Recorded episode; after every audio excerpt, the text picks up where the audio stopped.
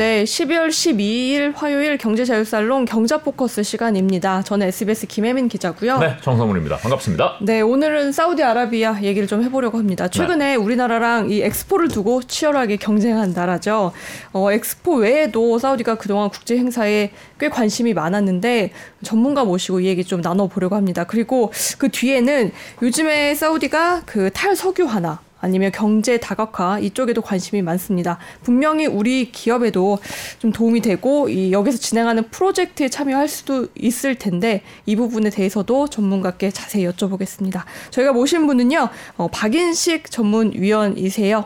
한번 모셔오죠. 안녕하세요. 네, 안녕하세요. 네. 나와주셔서 감사합니다. 저희가 네, 감사합니다. 네, 전문위원님이라고 소개를 드렸는데 네, 네. 어, 어디서 근무하고 계시는지 저는 벽산 엔지니어링에 40년 넘게 근무하고 있고요. 그 벽산 엔지니어링에서 사우디에 2009년에 아, 현지 법인을 설립했습니다. 그래서 설립할 때부터 2021년 아, 말까지 13년 동안 현지에서 근무하다 돌아왔습니다. 아, 13년이나요. 네, 네. 그러면 사우디아라비아를 아주 그냥 현지에서 그대로 몸소 체험하셨겠네요. 예, 그 주재원 치고는 오래 있었죠. 음. 네. 사우디가 어떻게 계시기 좀 괜찮은 나라인가요? 어디에 계셨어요? 사우디 중에 사우디 저는 수도에 있었습니다. 리아드에, 리아드에 있었는데요. 네. 그 중에 그래도 좀 살기가 좀 낫긴 한데 네. 어, 건조하고 덥고 그렇게 음. 쉽지는 않습니다. 음. 그렇군요. 네. 주변에 사우디 갔다는 사람은 네. 잘못 본 것 같아요. 아, 관광으로. 두바이, 네, 두바이 네. 갔다는 사람들은 많이 네, 봤는데 네, 사우디는 관광이나 뭐 여행 뭐 이런 거 별로 사우디, 없죠. 저는 이제 사우디에 오래 살았던 사람으로서 사우디를 관광지로 생각한다는 게 좀 의아하긴 합니다. 아, 그래요? 그렇게 생각해 보지 않았기 때문에. 근데 요즘에 이제 사우디 정부에서 어, 관광 쪽으로 굉장히 치중해서 사업을 음. 개발하고 있기 때문에 앞으로는 좀 달라지지 않을까 그런 생각을 합니다. 어떤 매력이 있을까요, 사우디가? 사우디는 첫째 사막이니까 우리가 겪어보지 않았던 환경이고요. 어, 잘 알려지지는 않았는데 홍해 바다가 음. 그 스킨스쿠버 다이버들한테 아주 천국이랍니다. 아. 어, 그렇긴 한데 이제 사막의 그 물에서 밖에 나오면 이제 기암 괴석이 있는 음. 곳은 가끔 있는데 나머지는 다 사막이기 때문에 뭐 나무 풀이 전혀 없습니다. 그래요? 그러니까 상당히 삭막하죠. 그래서 거기에 관광지를 개발한다고 하면 대체로 이제 다 인공 구조물이 되겠죠. 음. 네. 아 사우디 전 사우디가 굉장히 넓은 나라잖아요. 네네. 네. 전체가 다 사막이에요. 사우디의 전체가 사막이라 그래도 과언이 아닙니다. 이제 음.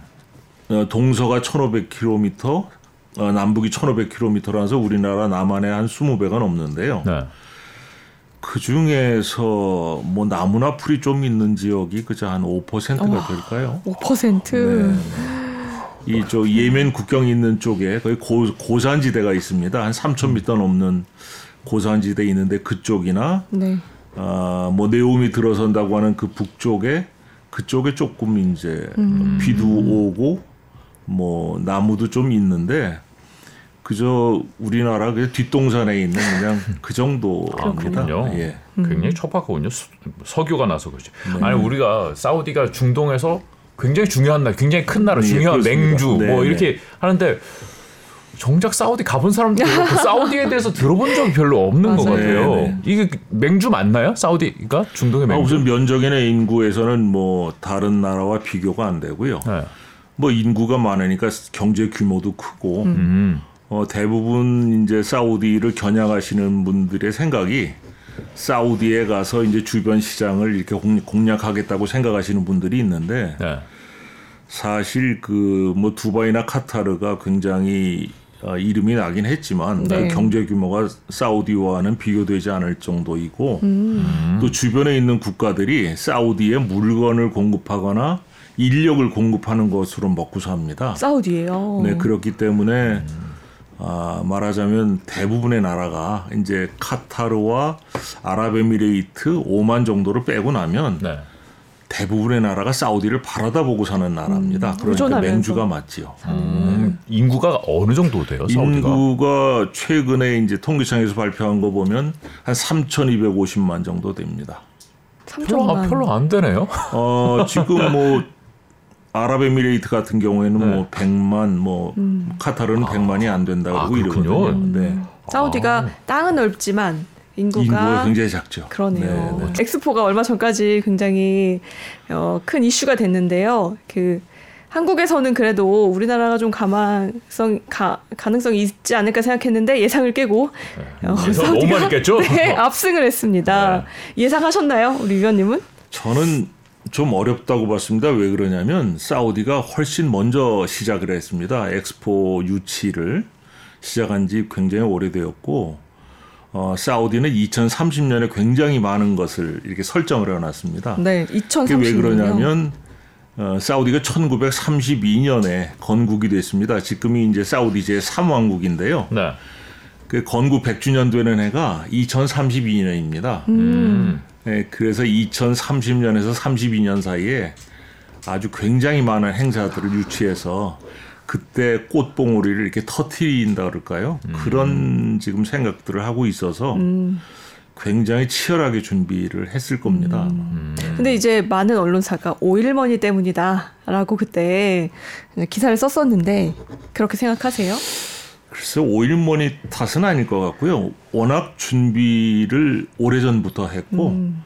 아주 전 국민이 달려들었어요. 근데 예전에 우리가 이제 서울 올림픽 유치하고 이럴 때는 우리 국민이 전체 진짜 우리나라의 일로 어, 매달렸는데 사실 요번에 엑스포는 그 정도는 아니지 않았어요. 그런데 사우디가 2030 엑스포에 건 기대는 우리가 아마 88년 올림픽에 건 기대 그 정도로 전 국민이 어, 염원했던 것이고 음. 아주 국가에서도 전방위적으로 노력을 했기 때문에 저는 오일머니보다는 그 먼저 시작했다는 것 준비를 더 많이 했다는 것 쪽에 또 이유가 있지 않을까 이렇게 생각합니다. 사우디가 꽤 이제 어, 체계적으로 저력 있는 나라, 음. 우리가 왕국이라고 생각하고 뭐돈 네. 많은 나라 이렇게 생각하는데 주먹국으로 막 돌아가고 이러지는 않는가 봐요. 어, 우리와 이제 크게 다른 게 사우디가 전제왕정 국가입니다. 네. 국왕이 네. 모든 것을 결정할 수 있고 어, 견제할 수 있는 절차나 기구나 제도나 이런 게 전혀 없고요. 네. 과거에는 견제할 수 있는 세력은 있었는데 네. 그 세력조차 이제 다 없어졌습니다. 완전 전제국. 예, 예. 헌법 이런 거 없어요? 헌법이 아니라 통치 기본법이라는 게 있습니다. 네. 그 아랍에미리트와 카타르만 해도 헌법이 있는데요. 사우디에는 헌법이 없고 통치 기본법이 있는데 네. 모든 것은 국왕이 결정하도록 거기서 정해놓고 어. 있습니다. 국력을 모아서 네. 어딘가 투자하고 쏟아내는 데는 민주국가하고 비교될 수 없을 만큼 아. 음. 그런 면에서 효율적일 수 있죠. 음. 네. 그게 이번에 엑스포 개최도 큰 도움이 됐네요. 저는 그게 굉장히 작용을 했다고 생각을 합니다. 음. 지금 뭐 국왕은 있지만은 사실상 실권은 그 MBS라고 그렇죠. 부르는 네, 네. 아들 네, 아들이 쥐고 있다고 네, 보는 네. 거잖아요. 지금 이 모든 것도 그 MBS 빈살만이라는 그렇습니다. 외신에서 굉장히 보도되기를 뭐 그 가시규지 사건으로 네, 해서 굉장히 잔혹하다. 잔혹하죠. 뭐, 네, 그리고 이제 자신이 실권을 잡기 위해서 이렇게 친인척들을 다 숙청하고 뭐 재산도 빼앗고 뭐 이런 과정을 보면 와 냉혹하다 뭐 이런 음, 냉혹합니다. 네. 아, 모든 것을 할 수 있는 권한을 가지고 있는 사람이기 때문에 네. 또 사우디는 그 중동에서는 그래도 재정 규모가 가장 큰 나라고 네. 네. 그 동원할 수 있는 그 자원이 많이 있죠. 음. 그러니까 권한이 있고 자원이 있다면 뭐 그 정도 결정을 할 수 있지 않을까요? 그 재정 규모라고 했는데 사우디가 석유 때문에 가장 부자인 거죠. 그렇습니다. 중동에서 네. 네. 어느 정도인가요? 사우디는 이제 사우디가 이제 그 세계 이제 무대에 등장한 것은 석유 때문이죠. 74년과 80년에 이제 석유 1차 파동, 2차 파동이 있었고 그때 석유 값이 뭐, 뭐 갑자기 4배, 5배 뛰고 어 80년도에는 뭐 140불 정도까지도 올라갔던 적이 있습니다. 그래서 어, 석유에 의존해서 일어선 나라고 어, 2014년까지는 석유 수입이 전체 국가 수입의 한 90%를 차지했습니다. 네. 그러다가 2018년에 이제 부가가치세가 처음으로 세금이 부과되기 시작했는데 세금이 부과되기 전까지는 국가 재정 수입을 석유 수입과 비석유 수입으로 나눴습니다. 네. 그러고 나서 어, 부가세가 도입되고 나서는 세금 수입과 비세금 수입 이렇게 나눠서 구분하는데요. 네. 그래도 지금도 국가 재정 수입의 60%에서 70% 정도는 석유 수출로 충당하고 있습니다. 석유가 나라 거군요. 아, 그 부분이 사실 네. 명확하지는 않습니다. 그 아람콜에는 음. 기업에서 네. 석유를 생산을 하는데 네. 그 석유 생산한 그 해서 수출한 자금이 네. 국가 재정에 어떻게 투입되는지 저는 잘 모릅니다.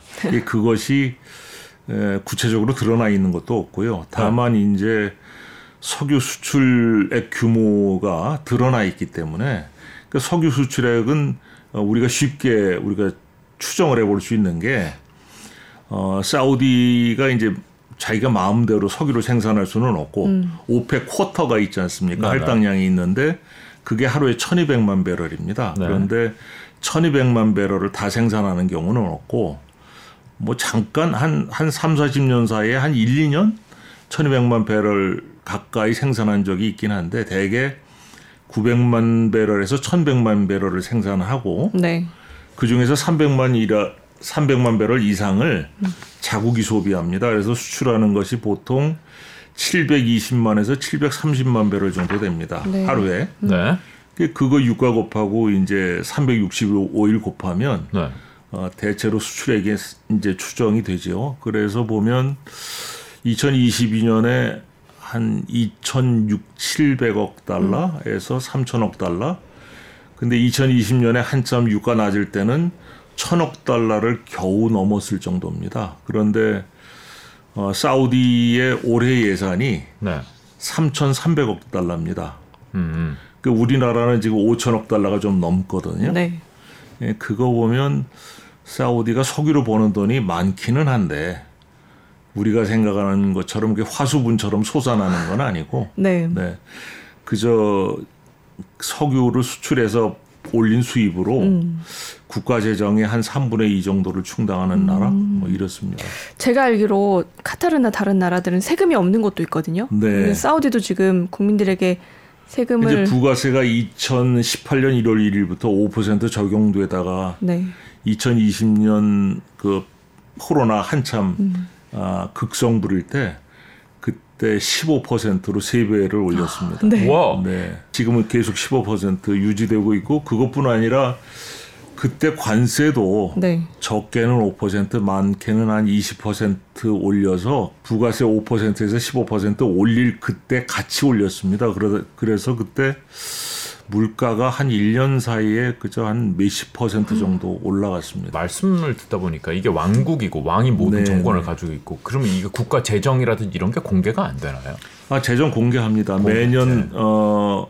그 재무부에서 공개하고요. 네. 2024년 재정이 공개된 게 한 일주일 정도 됐습니다. 근데 석유는 네. 이제 사실 어느 정도 한계가 있기 때문에 네. 계속 하다 보면 어, 불안하다는 생각이 들 수도 있을 것 같아요. 재정이 3분의 1을 차지하지만 언젠간 안 나올 수도 있다.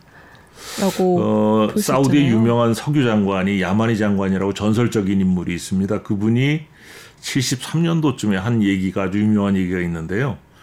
석유가 떨어져서 석유 수입을 못 올리는 게 아니라 석유를 사용할 일이 없어져서 못 올릴 거다 그랬는데 지금 보면 뭐뭐 뭐 탄소 문제라든가 음. 그런 거 보면 그분의 어, 말씀이 거의 예언이 아닐까 음. 그래서 저는 지금 사우디가 가지고 있는 공개되고 있는 그 어, 가지고 있는 매장량도 상당하지만 네. 어, 제가 알고 있기로는 매장량 중에 공개 안 된 부분도 있다고 합니다. 네, 그런 걸로 봐서 사우디의 입장에서는 매장량이 떨어져서 석유를 못 팔 걱정이 아니라 음. 그거 이르기 전에 석유가 다른 에너지로 대체되지 않을까 그런 염려가 더 많을 음, 겁니다. 그래서 탈석유화를 좀 추진하고 그렇습니다. 있는 거죠. 네. 어. 음. 사우디가 아까 우리나라 국가 재정보다 적다고 하셨지만은 네네. 네. 사실 인구수 대비하면 국가 재정 이 정도면 꽤 많은 그렇죠. 수준이라고 생각할 수 있고 그거 어디다 쓰나요? 그 나라는? 아 이제 그 중에서 가장 많은 게 인건비더라고요. 제가 이제 놀랬던 게 네. 공무원들이 굉장히 많고요. 인건비들이고 그 다음에 음. 그 이제 국가의 기관 시설을 건설한다던가 네. 뭐 교육 뭐 의료 이런 데 다 들어가죠. 어, 복지 비용도 많이 들어가고요. 네. 군사 비용이 또 만만치 않습니다. 사우디가. 네. 아마 그 중동 국가 중에서는 뭐 비교가 안 될 정도로 상당히 많은 비용을 국방비에 투입하고 있고 국민들에게 이렇게 어, 나눠주는 여러 가지 복지가 많이 있습니다. 그래서 어, 예를 들어서 뭐 수도 요금이라든가 이런 것들, 전기 요금이라든가 이런 것들을 어, 그 동안에 이제 보조금을 많이 줘서 굉장히 싸게 이용을 하다가 네. 이제 조금 조금씩 이제 보조금을 줄여나가고 있습니다. 음, 음, 복지국가였는데 이제 안. 네, 이제는 좀 어렵죠. 아 그래요? 그리고 또 하나 아까 말씀하신 중에 되게 놀라웠던 게 900에서 1100만 배럴을 네. 생산하는데 300만 배럴을 내, 내부에서 쓴다고요? 300에서 350만 배럴 정도 사용합니다. 그러면 인구수 생각하면 엄청 많이 쓰는 거 아닌가요? 아, 거기가 굉장히 에너지 낭비를 심하게 합니다. 그 네. 거기가 더울 때는 50도가 넘어갑니다. 제가 네. 있었던 리아드에는 제가 있는 동안에 52도까지 올라갔던 음. 적이 있는데 52도요? 3월이 넘어가면 아침에 기온이 30도부터 시작합니다. 네. 3월 정도 되면 내아직 보통 40도 정도 되는데 네. 그런 상황에서 사무실 들어가면 어느 사무실이나 다 긴팔을 입고 있어야 될 정도로 에어컨을 아주 굉장히 강하게 음. 틉니다. 음. 그래서 에너지 낭비가 굉장히 큰 문제가 됐는데 네. 어, 에너지 사용량도 문제지만 에너지 사용량이 늘어가는 속도가 굉장히 빨랐어요. 네. 그래서 그 2014년부터 이제 저유가로 고생하면서 네. 그 에너지 효율 정책을 이제 칼을 빼들기 시작해서 제가 기억할 때가 2016년이었던 것 같은데 어 에어컨을 중심으로 해서 모든 가전기계 에너지 효율을 요구하는 등급까지 낮추지 못하면 팔지 못하도록 음. 하루 아침에 중단을 시켰습니다. 그래서 어, 창고에 있는 뭐 에어컨을 다 폐기하기도 하고 음. 그 LG 에어컨이 거기에 이제 현재 공장이 있습니다. 그 공장도 그 에너지 효율을 높이기 위해서 여섯 달 동안 라인을 멈추고 그 에너지 효율 개선 작업을 했던 일이 있었습니다. 와, 공장이 LG가 거기 있군요. 네, LG 에어컨 공장이 있습니다. 음. 네. 아니 우리나라는 전기를 생산해서 산업용으로 네. 상당히 많이 쓰잖아요. 그렇습니다. 근데 여기는 무슨 산업용으로 전기를 많이 쓸 일이 뭐가 많이 아, 있을까? 많이 있죠. 그래요? 우선 이제 발전이 이제 가장 이제 발전해서 그, 그 이제 담수화 거기는 물이 아. 없기 때문에 아, 이제 담, 이제 해수를 담수화 공장에서 담수를 해서 사용합니다. 음. 아. 담수화 공장 같은 데 굉장히 많이 투입이 되고요. 인구의 절반이 젊은이들이고 네. 행복 지수도 한국보다 훨씬 높다고 해요. 그 사람들이 특별히 만족해 한다거나 특별히 불만을 가졌다는 느낌을 별로 못 받았습니다. 우리도 이제 한국에서 살다 보면 네. 우리나라 행복 지수가 어떠냐 그럴 때 사람마다 다 생각이 다르지 않습니까? 그래서 저는 뭐 그런 행복 지수 같은 게 이렇게 생활에서 잘 나타나나 하는 음. 생각이 좀 들고요. 어, 그 정도로 그냥 우리와 비슷한 상황이 아닐까 음. 이렇게 생각을 합니다. 그걸 젊은이들이 35세 기준으로 하면 67%입니다. 정확하게 3분의 2고요. 네. 지금 왕세자가 굉장히 젊다고 하는데 네. 국민의 70%가 왕세자보다 젊습니다. 70%가요? 네, 네. 그럼 아이를 많이 낳는다는 얘기네요. 80년대까지는 음. 그 여성의 출산율이 8명 정도였습니다. 한 명이 8, 8명이요? 그러다가 2000년대 들어서면서 4명으로 줄고 네. 2020년대 들어와서 2.5명까지 내려갔습니다. 아, 다른 중동 나라보다 이 여성 인권에 취약하다는 얘기를 많이 들었거든요. 예, 최근에 이제 굉장히 많이 개선이 되기는 했죠. 음. 개선이 되기는 했는데 여성의 인권을 가장 옥죄는 것이 마흐람이라는 그 후견인 제도가 있습니다. 어, 옛날에 우리나라 삼종 지도가 있었듯이 어, 여성의 권리를 자기가 행사하지 못하고 아버지나 남편이나 아들이 음. 아들 승인을 해줘야 권한을 행사할 수 있었습니다. 그래서 여성의 신분증이 생긴 게 얼마 되지 않고요. 음. 여성이 스스로 여권을 낼 수 있는 게 최근의 일이었고, 어, 심지어는 수술도 그 후견인의 동의가 없으면 못 받고 병원도 못 가고 뭐 해외 여행도 못 가고 그러다 그런 것들이 많이 개선이 됐고요. 음.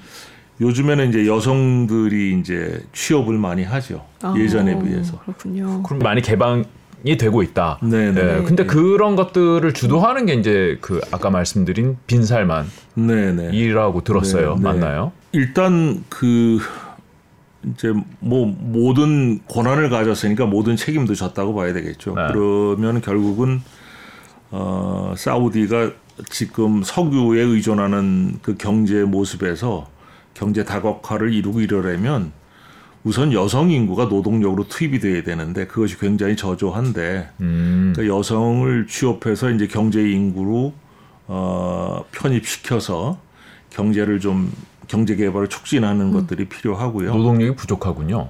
아 노동력이 부족하죠. 지금 어 제가 올 1분기 것까지 통계를 통계청에서 발표한 사우디 통계청에서 발표한 거 보면 아, 취업 인구가 한 1,500만 정도 됩니다. 그런데 네. 1,500만 중에서 사우디 취업 인구가 400만이 안 됩니다. 4분의 1이 어, 자국민이고 4분의 3이 외국인입니다. 외국인 노동자들이 많은 거죠. 네. 그 중에서 취업 인구가 한 1,300만 가까이 되죠. 음. 그다 음. 일하러 온 사람들입니다. 그분들은 다 일하러 왔고 그렇습니다. 오히려 사우디 사람들은 쉬는 사람들이 어, 일을 안 하죠. 그 통계로 보면. 네. 네. 그러네요. 아까 3,500만이었는데 400만이라고 했으면 음. 3천만 은 놀고 있다는 얘기 아니에요? 그러면 이제 자국 인구가 한 1,800만 정도 됩니다. 아, 아까 네. 그거는 외국인 포함이군요. 네, 네. 아. 그 자국인이 1,800만이고 외국인이 한 1,400만이 좀 넘는데요. 네.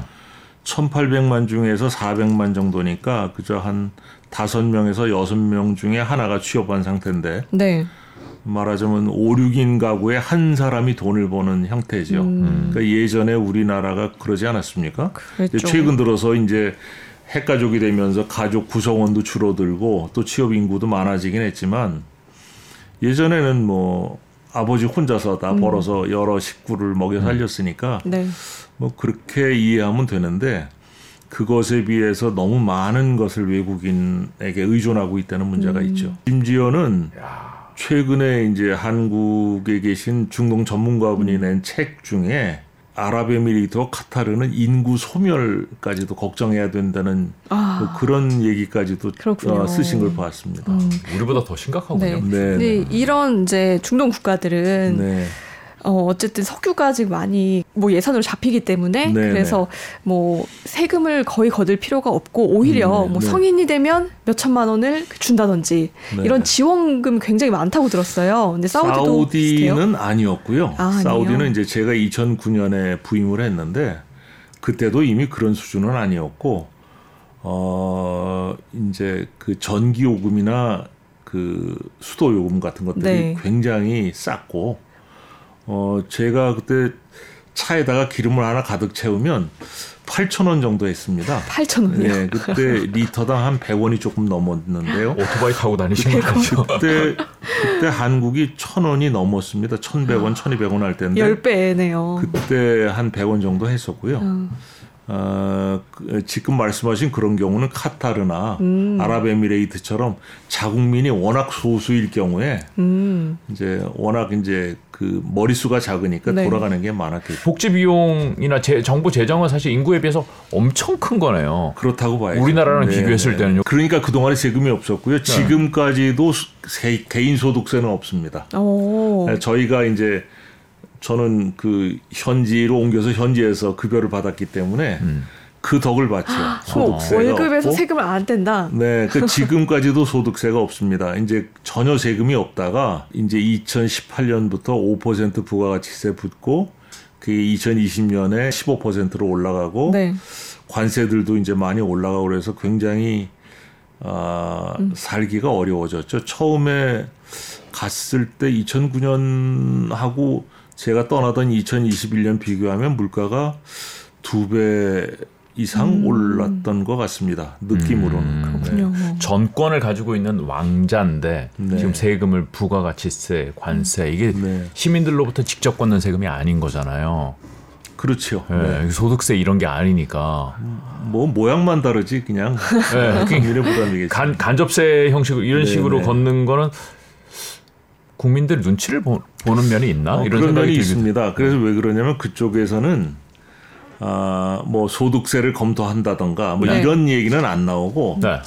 어, 소득세 검토한다는 것은 사실이 아니다 이런 보도만 납니다. 아. 무슨 얘기냐면 정부에서 그런 안을 계속 검토를 하는데 네. 이렇게 조금씩 이제 정보를 흘리면서 반응을 보는데 네. 반응이 완강하면 음. 이제 부인하고 그래서 음. 지금 사실 외국인에게는 소득세는 없지만 소득세에 준하는 세금은 있습니다. 뭐냐면 부양가족세라 그래서 부양가족이 있을 경우에 한 달에 한 13만 원, 14만 원 정도를 음. 한 사람이 내야 됩니다. 음. 그러니까 저는 이제 아내가 있었으니까 14만 원에 1년이니까 한 150만 원, 160만 원 정도를 내지 않습니까? 네. 그런데 가, 이제 부양 가족이 3명이면은 한 4, 500만 원 되는데 음. 그 사람들 이제 외국인들의 평균 급여가 굉장히 낮습니다. 거기 외국인들이 아, 아주 고도의 전문적인 일을 하는 외국인들이 있고 아, 이제 허드렛 일을 하는 외국인들, 이제 힘든 일들을 하는 외국인들이 있는데 절대 다수가 이제 그 힘든 일을 하는 외국인들입니다. 그래서 한 달 급여가 100만 원을 넘기가 쉽지가 않습니다. 음. 그런 입장에서 어 1년에 뭐 몇백만 원을 세금을 저기 그 부양 가족 경 이제 그 fee라고 얘기를 합니다. 음. 네. dependent fee라고 얘기하는데 그러니까 그런 어떤 경비로 걷는 게 어, 굉장한 부담이 되죠, 사실은. 음. 근데 그렇군요. 이제 자국민들에게는 그런 부담은 없습니다. 음. 네. 혼자 와서 일만 해라 이거네요. 가족 데리고 오지 그렇죠. 말아라 이거네요. 예, 본인은 이제 본인이 이제 그 거주 비자를 갱신할 때마다 음. 거주허가를 갱신할 때마다 이제 그 사람을 고용한 회사에서 내는 돈이 있는데 음. 음. 가족은 이제 본인이 감당하도록 되어 있거든요. 음, 그렇군요. 네. 그러니까 절대 왕정이라도 민심을 신경 쓰는 그렇죠. 거군요. 음. 네. 그 빈살만 얘기를 좀 해볼게요. 네네. 재산이 2조 달러 나 있다고 하는데 그래서 예전에 그 우리나라 대기업 총수와 빈살만이 만났을 때그 사진을 딱 놓고 위에다가 어, 그 얼마 얼마 얼마를 아, 뭐 띄워놓은 적이 예, 있었습니다. 그게 굉장히 오해가 큰 부분인데요. 네.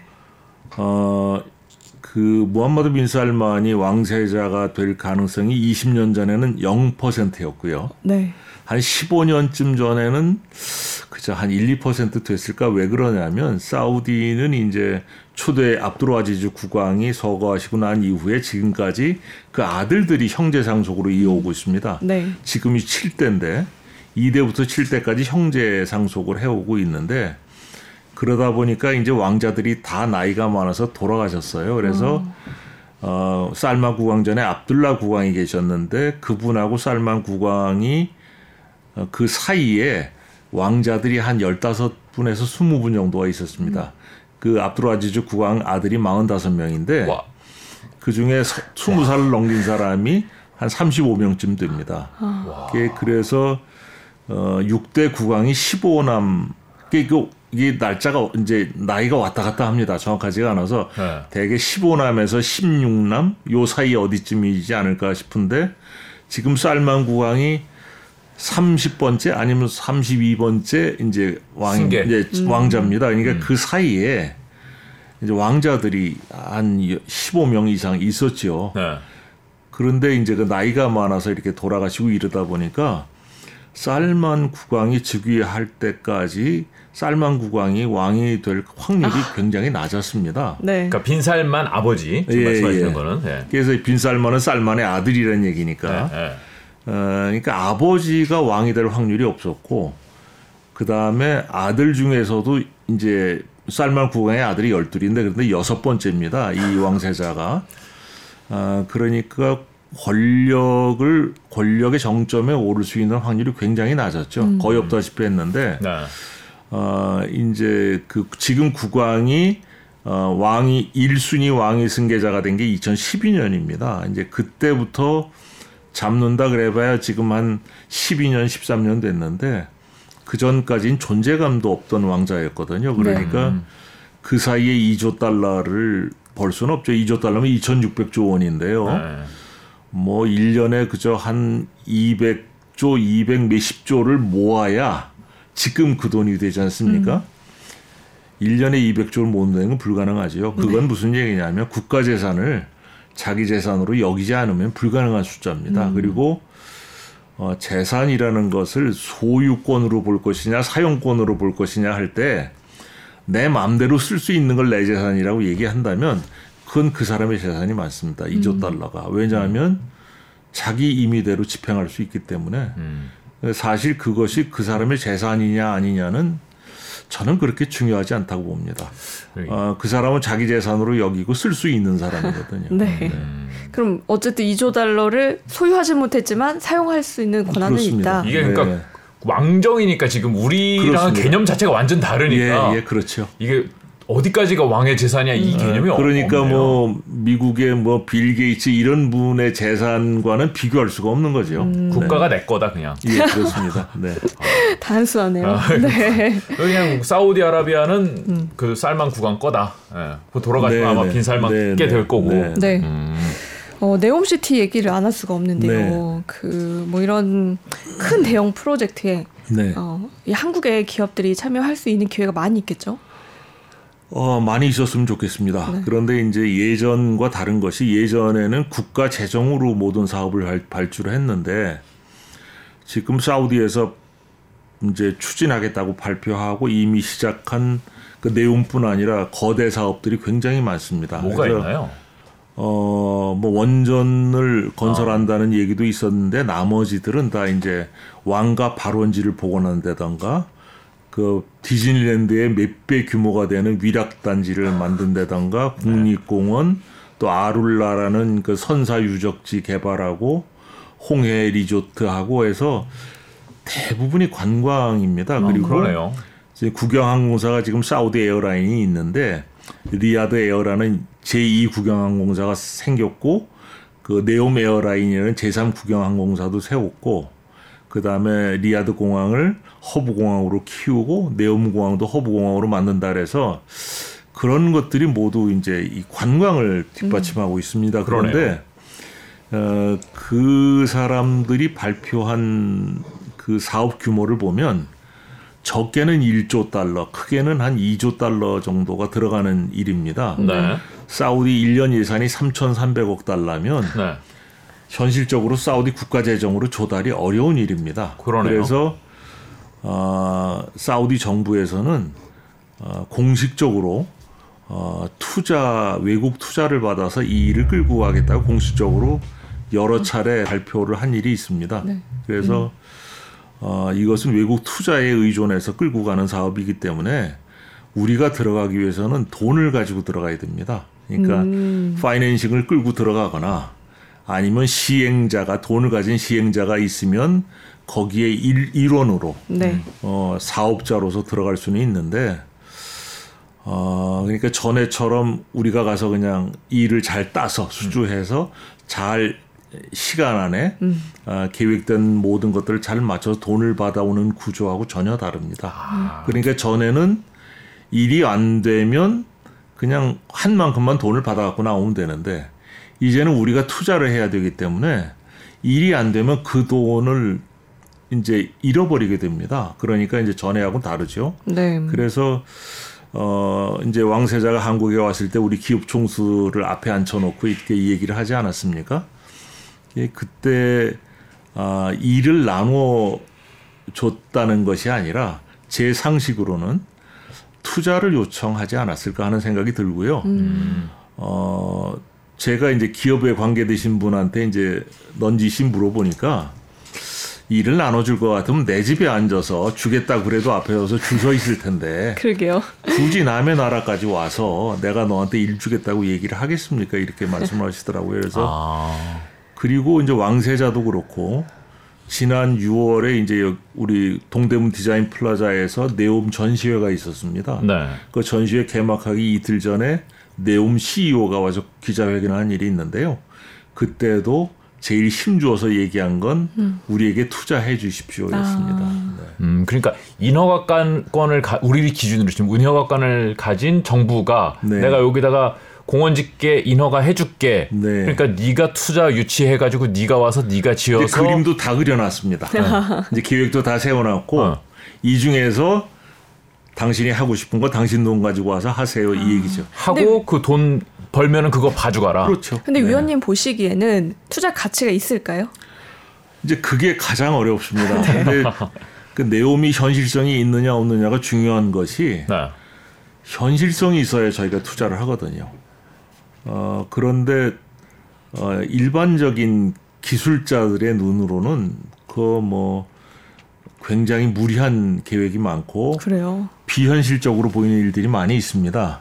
아, 그런데 이제 그 사람들이 주장하는 것은 어, 우리는 조금 앞선 기술이 아니라 네. 전혀 다른 세상을 만들겠다고 계획을 가지고 있기 때문에 그것이 과연 얼마나 현실성이 있을지 이제 기업들이 잘 판단해서 결정해야 음. 될 음. 사항이라고 생각합니다. 음. 음. 이런 이런 큰 사업들도 2030년에 시계가 맞춰져 있는 건가요? 다 2030년에 맞춰놨다가 네. 최근 요 며칠 사이에 네. 그것들을 다 이제 지연하겠다고 공개를 했습니다. 저는 그 발표를 굉장히 긍정적으로 바라봅니다. 사우디는 여태까지 지연이 될때 네. 지연된다고 공개한 일이 없습니다. 음. 그냥 지연될 뿐이고 네. 그걸 굳이 드러내지 않는데 어, 자기 목표를 수정하는 거죠. 2030년에 맞춰놨던 목표를 어떤 거는 2032년, 어떤 건 2035년, 어떤 거는 그거보다 훨씬 뒤로 밀어놨어요. 네. 이런 거 보면 어, 굉장히 이제 무리한 계획, 무리한 계획이라기보다는 우리가 자동차 같은 새로운 모델을 낼 때 컨셉카를 먼저 만들지 않습니까? 그런데 컨셉카처럼 차를 만들지는 않지 않습니까? 네. 컨셉카를 이제 현실적으로 구현하면서 여러 가지 모양들이 바뀌어 가는데 그동안에 발표한 것은 자동차 발 표할 신차 발표할 때 컨셉카 정도로 생각하면 맞지 않을까? 음. 이제부터 이제 계획을 구체화해 가는 과정에서 이제 하나하나씩 안 될 것들은 조금씩 미루고 음. 우선순위를 조정하고 또 라인이라는 네옴의 가장 대표적인 170km짜리 그 하나로 된 건물을 어, 한 몇 달 전에 800m씩 140개로 끊어서 만들겠다는 이제 발표도 나오고 음. 이런 걸 보면 음. 이제 컨셉으로 제시했던 것들을 구체화해 나가는 과정이 아닌가. 그래서 저는 음. 오히려 그렇게 지연을 발표하는 것이 오히려 합리적인 판단이라고 생각을 합니다. 음. 그래서 전에 그냥 그 개념만 막 이렇게 띄울 때는 아, 그건 뭐 별로 별로 이렇게 믿을만 하지 않다고 생각을 했는데 요즘에 하나씩 구체화해 나가는 모습을 보면서 아, 뭐가 이제 구체적으로 진행이 음. 되기는 하는구나 이런 생각은 듭니다. 네, 오히려 음. 현실적이다. 네, 네 이게 그렇죠. 더. 음. 이거 국내 기업들은 우리나라 언론에서도 많이 보도되고 관심이 우리나라 사람들이 관심 많지는 오 저기 지금 오일머니가 쏟아지는 거야 이런 관심을 가지고 있는데 일반 국민들 네. 수준에서는 이게 해외에서도 관심을 두고 아 우리 저기 뛰어들어서 한 건 해야겠다 이렇게 생각하는 곳들이 아, 있나요? 뭐 해외에서도 관심을 가지긴 하는데요. 네. 우리나라만큼은 아닌 것 같고요. 음. 어, 우리나라만큼 관심 가지고 있는 게 아마 중국이 아닐까 저는 그렇게 생각합니다. 음. 그러니까 아직까지 그 요즘에 이제 그 어, 유럽 회사들이 유럽 어, 이제 디벨로퍼 사업 개발하는 그 회사들이 조금씩 이제 언급이 되는 걸 보니까 어, 요즘 들어서 조금씩 이제 유럽 쪽이나 미국 쪽에 관심을 갖는 것 같긴 한데 얼마 전까지만 해도 우리나라처럼 그렇게 관심을 크게 갖지는 않았던 것 같습니다. 음. 저는 그 이유가 이것이 투자 사업이기 때문에 음. 어, 그것이 얼마나 현실성이 있느냐 저울질하지 않았을까. 음, 네, 이스라엘 하마스 전쟁도 짧게 한번 여쭤볼게요. 네네. 네. 지금 사우디는 이 전쟁을 어떻게 바라보고 있을까요? 사우디로서는 어, 하마스 전쟁이 저는 하마스 전쟁이 일어나는 것이 별로 놀랍지는 않았습니다. 왜 그러냐면 사우디가 이제 지역의 맹주를 자처하기 위해서는 그 자기 울타리 안에 들어온 사람들 다 지켜야 하는데 그 중에 가진 가장 취약한 고리가 팔레스타인 문제였거든요. 그런데 이 지금 사우디가 추진하는 모든 사업들이 정정이 안정되지 않으면 추진이 안 되는 사업이고요. 네. 자기 돈으로 하는 게 아니라 외국에서 투자를 받아서 해야 되기 때문에 정정이 안정되지 않으면 투자자가 들어오질 않습니다. 그렇죠. 지금은 자기 재정으로 앞에 앞부분을 끌고 가고 있지만 이제부터 투자가 들어와서 돈이 이제 차곡차곡 쌓이면서 일이 추진돼 나가야 될 단계거든요. 그런데 그런 전쟁이 일어났기 때문에 어, 투자자들이 투자를 망설일 수밖에 없죠. 그쵸. 그러면 어, 이 국가의 운명을 건 사업들이거든요. 이, 이, 이 사업 규모를 보면 사우디 국가의 운명을 걸었다 그래도 과언이 아닐 정도로 규모가 큽니다. 그렇게 일을 벌려놓고 그것을 망가뜨리게 볼 수는 없는데 그러자면 지역 안정이 무엇보다 중요하고 그렇다면 가장 먼저 해결해야 될 부분이 이스라엘과 이란이거든요.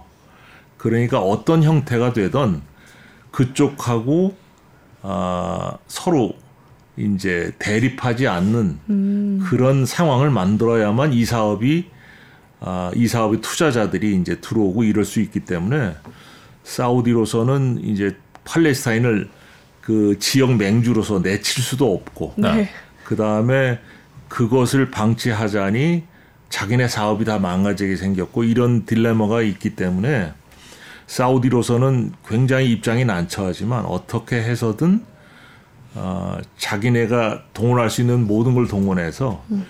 그 상황을 안정시키는 쪽으로 노력하지 않을까 저는 이렇게 생각합니다. 음. 음. 그래서 이란의 어, 전쟁이 번지는 거 막아주면 투자할 수 있게 해주겠다. 아유, 뭐 그거보다 더한 거라도 하겠죠. 저 같으면 더한 거라도 하겠습니다. 아, 어, 이란과 사우디의 관계는 껄끄럽죠. 그것은 이제 그 이슬람 종파 간의 갈등인 네. 갈등이 가장 먼저인데요. 사우디는 이제 그 순니파의 어, 자기네들이 이제 종주국이라고 생각을 하고 이란은 시아파의 종주국이라고 생각하기 때문에 그런 대립들이 가장 크고 그것 말고도 이제 이해관계가 걸려 있는 것들이 많이 있습니다. 음. 네. 협조를 할까요? 어, 이란도 그렇게 형편이 편안치가 않지 않습니까? 네. 그러니까 이스라엘이나 이란이나 사우디가 이 전쟁이 어느 누구도 달가올 전쟁이 아닙니다. 음. 아 이란도요. 아 그렇죠. 이란 뭐 경제 제재 때문에 꼼짝을 못 하고 있지 않습니까? 음. 예, 그 이제 중동의 안정이 와야 이란도 운신할 폭이 생기기 때문에 저는 외교나 뭐 정치는 전혀 모르는데 경제적인 관점에서만 본다면 그 세 나라가 다 살기 위해서는 어떻게 해서든 안정이 이루어져야 될 상황이죠. 음. 네. 그렇게 되면 이제 앞으로는 사우디에 그 어떤 이제 뭐 왕세자도 자리를 잡았고 어 중심이 될 텐데 네. 마지막으로 어떤 변화가 올 거고 어떻게 바뀔지 이런 미래 예견을 좀 부탁드릴게요. 사우디의 이제 가장 큰 문제가 저는 청년 취업 문제라고 생각을 합니다. 아, 까도. 말씀드린 것처럼 전체 취업 인구의 4분의 1밖에 안 되거든요. 네. 그런데 4분의 3의 취업 인구가 외국인인데 그런 상황에서 경제 발전이 되고 경제 개혁이 되는 게 사우디 국민들한테 무슨 의미가 있을까 하는 생각이 들고요. 음. 그다음에 이제 사우디를 경험한 분들의 공통적인 의견이 에, 그분들의 그 근로 의욕이나 근로 태도가 앞으로 굉장히 많이 개선이 돼야 됩니다. 네. 지금 안 좋다는 뜻이군요. 예, 그래서 그 부분에 대해서 굉장히 힘을 기울여야 되는데 음. 저는 거기 있으면서 가장 큰 문제가 그거라고 생각했는데 지금까지 사우디에서 발표한 정책 중에 그런 부분에 별로 무게가 실려 있는 걸 보지를 못했습니다. 그래서 음. 앞으로 우리가 봐야 될 것은 아, 취업을 취업률을 어떻게 개선할 것이며 어, 그 다음에 그 사우디 국민들을 어떻게 건강하고 건실한 근로자로 만들까 그게 이제 사우디의 가장 큰 아, 숙제가 아닐까 저는 이렇게 생각합니다. 전체 취업자의 4분의 1이 사우디 사람이다. 네. 그럼 남 그 사우디 사람 젊은 인구들이 많은데 그들은 일하고 싶어 하지 않는다 이 뜻이에요? 어, 저는 취업자 통계에도 허수가 있다고 생각을 합니다. 왜냐하면 거기는 국가가 기업에게 의무 고용 정책을 그 쓰고 있거든요. 네. 의무 고용 정책이라는 것은 의무를 부여하지 않으면 고용하지 않는다는 얘기예요. 그 사우디에 가서 일하면서 사우디 사람을 쓰는 게 편하지 않습니까? 그렇죠. 여러모로. 네. 그런데 사우디 사람을 쓰지 않는다는 것은 음. 사우디 사람을 쓸 만큼 준비가 되지 않았다는 얘기예요. 네. 그러니까 저는 그 사람들이 왜 취업률이 올라가지 않느냐가 중요한 게 아니라 먼저 돼야 될 것은 굳이 의무적으로 고용 정책을 펼치지 않더라도 음.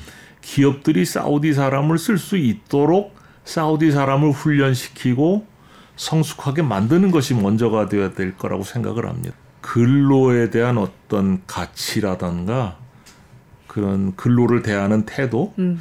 이런 것들이 가장 좀 먼저 바뀌어야 되지 않나 저는 이렇게 생각합니다. 그 저는 내심 왕세자의 가장 큰 숙제라고 생각하는 건 그 사람들을 훈련시키는 게 아닐까 저는 이렇게 음. 생각합니다.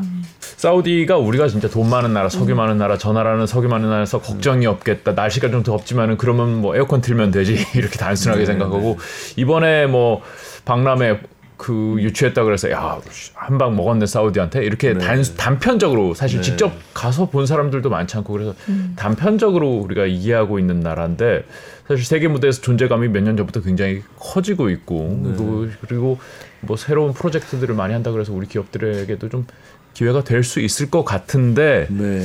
그게 마냥 잘 되겠다 막 이렇게, 이렇게 보기에는 또 어려운 상황인 것 같네요. 네. 하나 이제 우리가 사우디를 바라볼 때 생각해야 되는 것은 사우디 정부가 발표하는 것과 실제로 사우디 통계에 나타나는 것들이 괴리감이 굉장히 큽니다. 음. 지금 말씀드린 것처럼 그렇게 여- 이제 청년들에게 상당히 인기를 끌고 있지만 그런 것들이 구체적으로 내 삶을 향상시키는 걸로 연결이 돼야 되지 않습니까? 그런데 뭐 취업률 지표 같은 것들 보면 그렇게 안 돼 있기 때문에 저는 지금은 이제 왕세자에 대한 기대로 굉장히 지지도가 높지만 그 지지가 내 삶을 향상시키는 것으로 연결되지 않는다면 그 지지도는 꺼질 수도 있는 거 아닐까 이렇게 생각합니다. 네. 뭐 워낙 뭐 많이 언급되는 나라지만 잘 몰랐기 때문에 네. 예, 사우디에 대한 개략적인 얘기를 오늘 현지에서 이제 경험하고 오신 분 전문 위원님께 잘 들었습니다. 고맙습니다. 네, 감사합니다. 네. 감사합니다.